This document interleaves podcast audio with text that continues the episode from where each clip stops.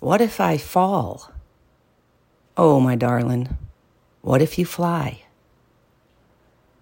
When we are afraid of change, it is common to think of the what ifs and to only explore the scary what ifs.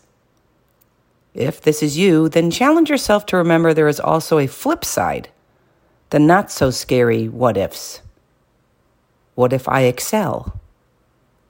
What if it's the one of the best experiences of my life? What if it allows me to grow in the most beautiful way? There are always two sides of thinking to believe or to doubt. If you are a doubter, it's time to rethink your thinking. Be a believer.